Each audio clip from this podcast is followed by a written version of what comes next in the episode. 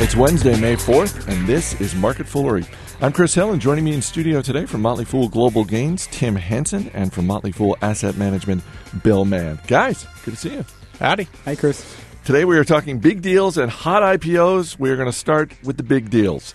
ConAgra Foods has increased its bid to acquire Ralcorp Holdings to nearly $5 billion. Bill Mann, ConAgra made a bid for Ralcorp in March that was rejected. They're back with a higher offer. They love their grape nuts. What, I was going to say, what's going on here? I think you're seeing. Well, I mean, obviously, we've seen a lot of this. Uh, you know, a lot of activity, and uh, and it's really strategic mergers and strategic acquisitions. And really, what it comes down to is that money is cheap. I mean, companies have been sitting on cash for for years now and generating nothing on it. And so, I think you're seeing a lot of companies just saying this is the you know this is the time when with the cheapest money we can we're going to get bigger. We're going to get bigger. We're going to make sure that the other guy doesn't get this company that's uh, that's that's smaller. And you know I I, I think you're going to see a lot more of it as long as rates stay as low as they are. Tim, does this kind of thing historically work out when you know? The, I mean, the the bid was rejected in March. Um, they're back with uh, slightly more per share. Um, they got a nicer bouquet this time. Exactly. Ch- change their cologne. Yeah. no more Drakkar.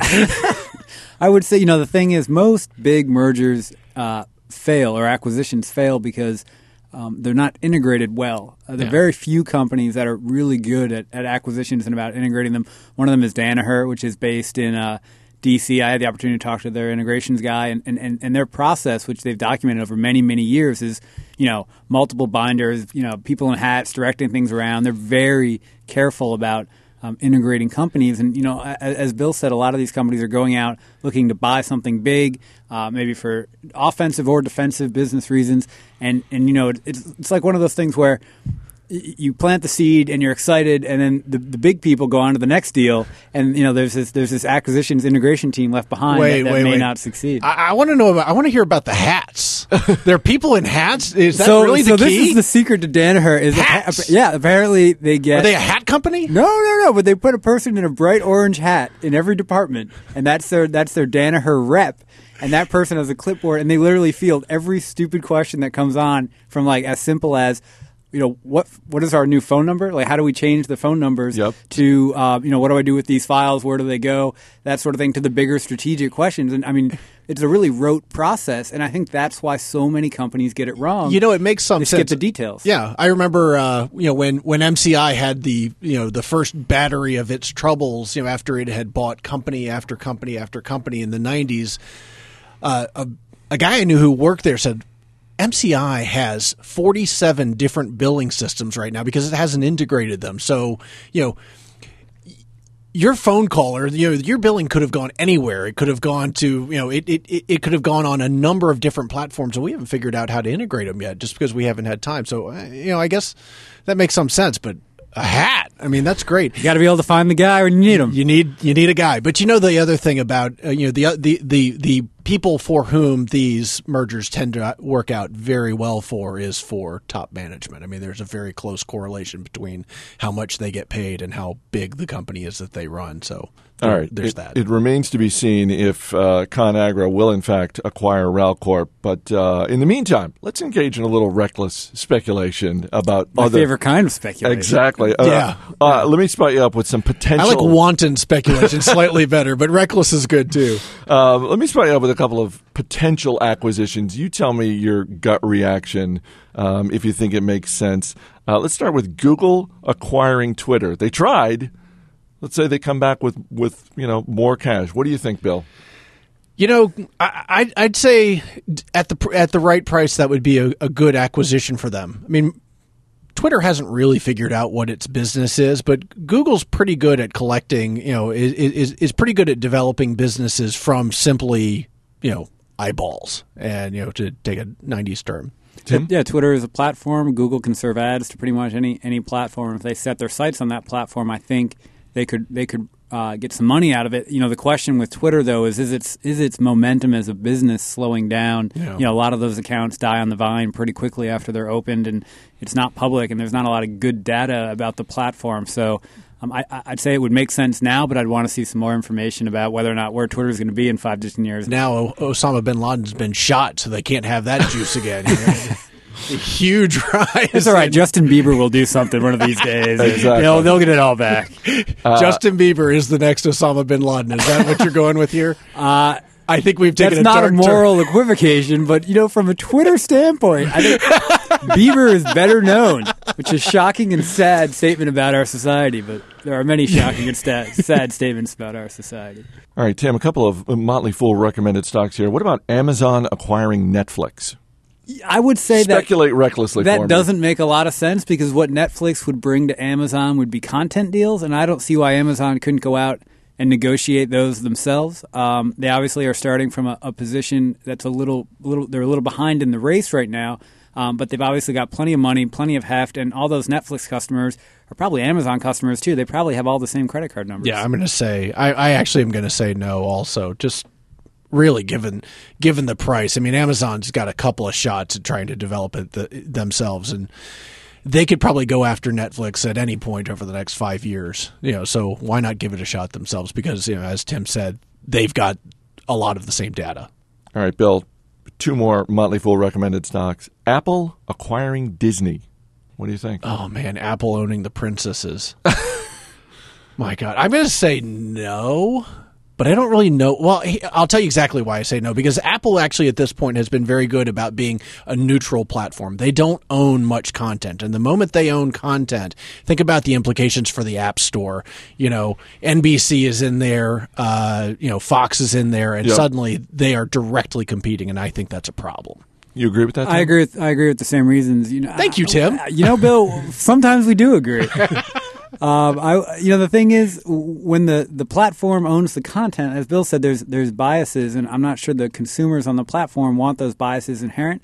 Um, Obviously, Time Warner and AOL famously thought they could they could reap you know so many rewards from combining platform and content. You know, back at the, Any minute now. at the turn of the century, and it just you know it doesn't work out. I, I you know, and Comcast might learn that also um, now with their with their NBC acquisition. It'll, it, I think those are the things that make sense on the drawing board, and you can idealize all these synergies. But then when you actually get out there in the world of customer demand, I want to be able to watch what I want to watch. I do want to say that uh, this was actually the first time I've heard someone refer to that as the turn of the century. I guess we have actually reached the equilibrium where what would you call it? I don't know, but I mean, for forever. Well, Bi- you know- Bill, Bill and I are older. For us, the, the turn of the century was 19, 1900, that only happened once. back in back in odd six. All right. it, it, it was pretty biting to say the turn of the century because it feels a long time.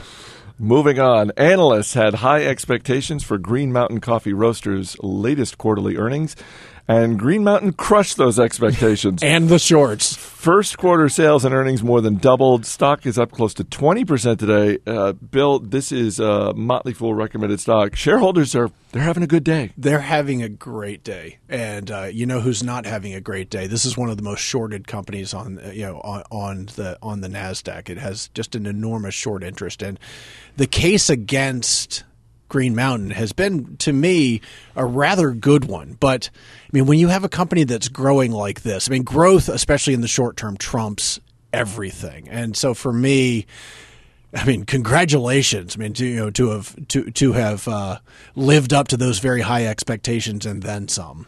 Tim, do you pay attention to short interest? Is that something as an investor when you're looking at a stock that you care about? Is that a red flag, or is it just it's it's secondary or tertiary to you? Uh, Sometimes, I mean, if, if a stock has high short interest, you know, I'll definitely go the extra mile to figure out why. You know, Yeah. why are people shorting the stock? And if you can't rebut the point, um, that probably means you don't know enough to make an intelligent investment. You know, in the case of Green Mountain, for example, you know, the the people shorting the stock had some concerns about cash flow, and they had some concerns about patent expir- uh, expiration and accounting and accounting. which yeah. um, you know, and at the end of the day, it, it was a it was a tough situation because ultimately Green Mountain seems to have outgrown those concerns on the top line. That doesn't mean they won't come home to roost eventually. Yeah. But the danger with shorting is that you've got a limited time frame for your thesis to play out due to the various machinations of the shorting market, and you know, patent worries two years out. You know, unfortunately, those don't matter today when the Yeah. revenue growth is so yeah, severe. and as it moves against you, the bigger your risk becomes because it becomes a larger portion of your portfolio. Moving on to the hot IPOs portion of the podcast. Speaking of coffee, news this morning that Dunkin' Brands, the parent company of Dunkin' Donuts, has officially filed to go public, planning to sell 400 million worth of shares Time to make the donuts. I, yeah, I'm tempted. I'm I'm I'm excited about this. As someone from the Northeast, uh, Dunkin' Donuts is Don't very. fall in love with your stocks, Chris. I'm I'm trying not to because I remember um, how it played out for Krispy Kreme, and uh, that didn't work out so well. Bill, what do you think? Well, Krispy Kreme was a very different situation in that they were uh, th- they tried to grow very quickly, and you know, and and at the end of the day, the economics for for Krispy Kreme were bad. I mean, it, uh, you know, Krispy Kreme is north is from North Carolina, where I grew up, and my hometown, my area has about a million people, and they have one Krispy Kreme. We have dozens of Dunkin' Donuts, so it's a very different type of company, and Dunkin' Donuts is you know is a lot more conservative, and you know we'll see what they do with the money, but I you know I I welcome you know the opportunity to uh, to analyze Dunkin' Donuts and to you know and to and to back them And to do some on the ground research at a Dunkin' Donuts. plenty more All right, research. th- that is a future IPO. Today we have a real IPO, and that's RenRen, the largest social networking site in China. Tim, shares started at 14, quickly popped to more than 21. Um, as of this taping, I, I believe it's in the in sort of the high teens. What are your thoughts on RenRen? this is crazy, Chris. it's, it's crazy. I mean, What do you really think? We've talked about some of this stuff in the past with the the Youku.com IPO, which was crazy, Yep. and the Dangdang ac- or IPO, which was crazy. And this might be one of the most crazy of all. And the reason I say that is because of the the corporate structure at RenRen. Um, RenRen, which loosely translates to everyone or many people, People, people. people, people, literally. Um, is supposedly the Facebook of China, but you know it doesn't have nearly the same competitive position in in the Chinese market as as Facebook does here. There are a number of competitors, some of which are uh, clearly more innovative. Um, but the thing that investors should be worried about is the corporate structure. When you buy shares of RenRen, you're buying shares of a holding company that doesn't actually own anything. Rather, they have a contract with an operating company in China whereby the operating company in China has just agreed to let RenRen's holding company accrue all the economic benefits, to the extent there are any, of RenRen's business. But a, good luck getting that contract ever enforced if they were to be in default of it. And B, the owner of the underlying um, uh, operating company is the, the the wife of the CEO of the holding company. I have no idea why they set it up this way. Tim, we're going to need a Venn diagram. yeah, this. this is. if you've lost interest right now, don't buy shares. of the company. that's that's a sign.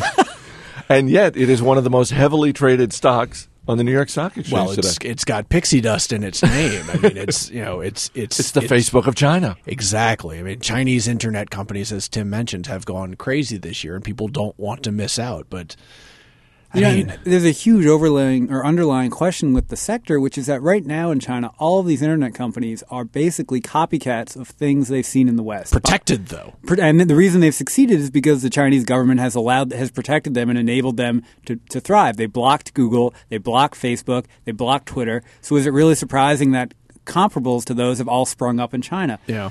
What happens though? I mean if you're investing in china today it seems to me i don't know if bill agrees with this if you're investing in china today it means that you think the country is going to be more open politically and economically down the line. Because if you think it's going to stay the same or you think it's going to get worse it's really not worth the risk of putting your money there so uh, if you believe that statement and you're investing in China because of it, there's no reason you should be investing in these protected companies because for Baidu or for RenRen or for Weibo, which is owned by Sina, competition is coming and that competition is better, bigger, and more innovative. Yeah, I mean, at the same time, you do have. I mean, you people made the same argument about. Oh, not that it was a closed market, but people made the same arguments about Amazon that they could be, you know, that they could be outcompeted, that they didn't have a real uh, competitive advantage over the longer term. But there is something to be said with being, you know, with with with being the only game in town as the time, you know, during the time that uh, that the markets are developing and maturing, which you can which you could easily say is happening, uh, you know, like gangbusters in in China at the moment. But I wouldn't I wouldn't touch these kinds of companies. Uh, No, not at these valuations. I mean, when everybody hates them, maybe we'll look at them, but that's that's certainly not happening. Wall Street Journal reported this week that Facebook is on track for 2 billion in earnings this year, enough to justify a valuation of 100 billion when it goes public. Actually, Chris, I believe it would justify a valuation of infinity Yes, based on the exactly. current multiples applied. so Price- correct, yeah, correct that. Yeah. exactly. On a price to zip code ratio, they're still cheap. I mean, it's, are we going to see this uh, RenRen scenario play out next year, uh, if, as expected, next year Facebook goes public? Man, as someone who was so spectacularly wrong when Google came public, I mean, it was very negative about Google when it when it came public several years ago, given the valuation. But Google didn't come public at hundred billion dollars. I mean, you are talking about you are talking about something where even for a company like Facebook that has some of those similar dynamics, that's a lot that has to go right. Um, one other thing we should mention about RenRen, uh, the uh, head of the audit committee for RenRen resigned yesterday. Um, so not not a particularly bullish sign. Apparently, no one noticed. That's right. Apparently not a yeah not not a bullish sign when your uh, the head of your audit committee resigns the day before your IPO. and, they Uh, ju- and they also adjusted a number um, in their prospectus relating to traffic. So but Took off some zeros. yeah, it went down. You don't adjust those numbers up usually. Bill Mann, Tim Hanson, guys, thanks for being here. Thanks, Chris. As always, people on the program may have interest in the stocks they talk about. Don't buy or sell stocks based solely on what you hear. That's it for this edition of Market Foolery. We are off until Monday. We've got the Motley Fool's annual meeting, so you'll have to sit tight until Monday. Uh, but check out Motley Fool Money on iTunes, on radio stations across America this weekend. Our producer is Matt Greer. I'm Chris Hill. Thanks for listening, and we'll see you next time.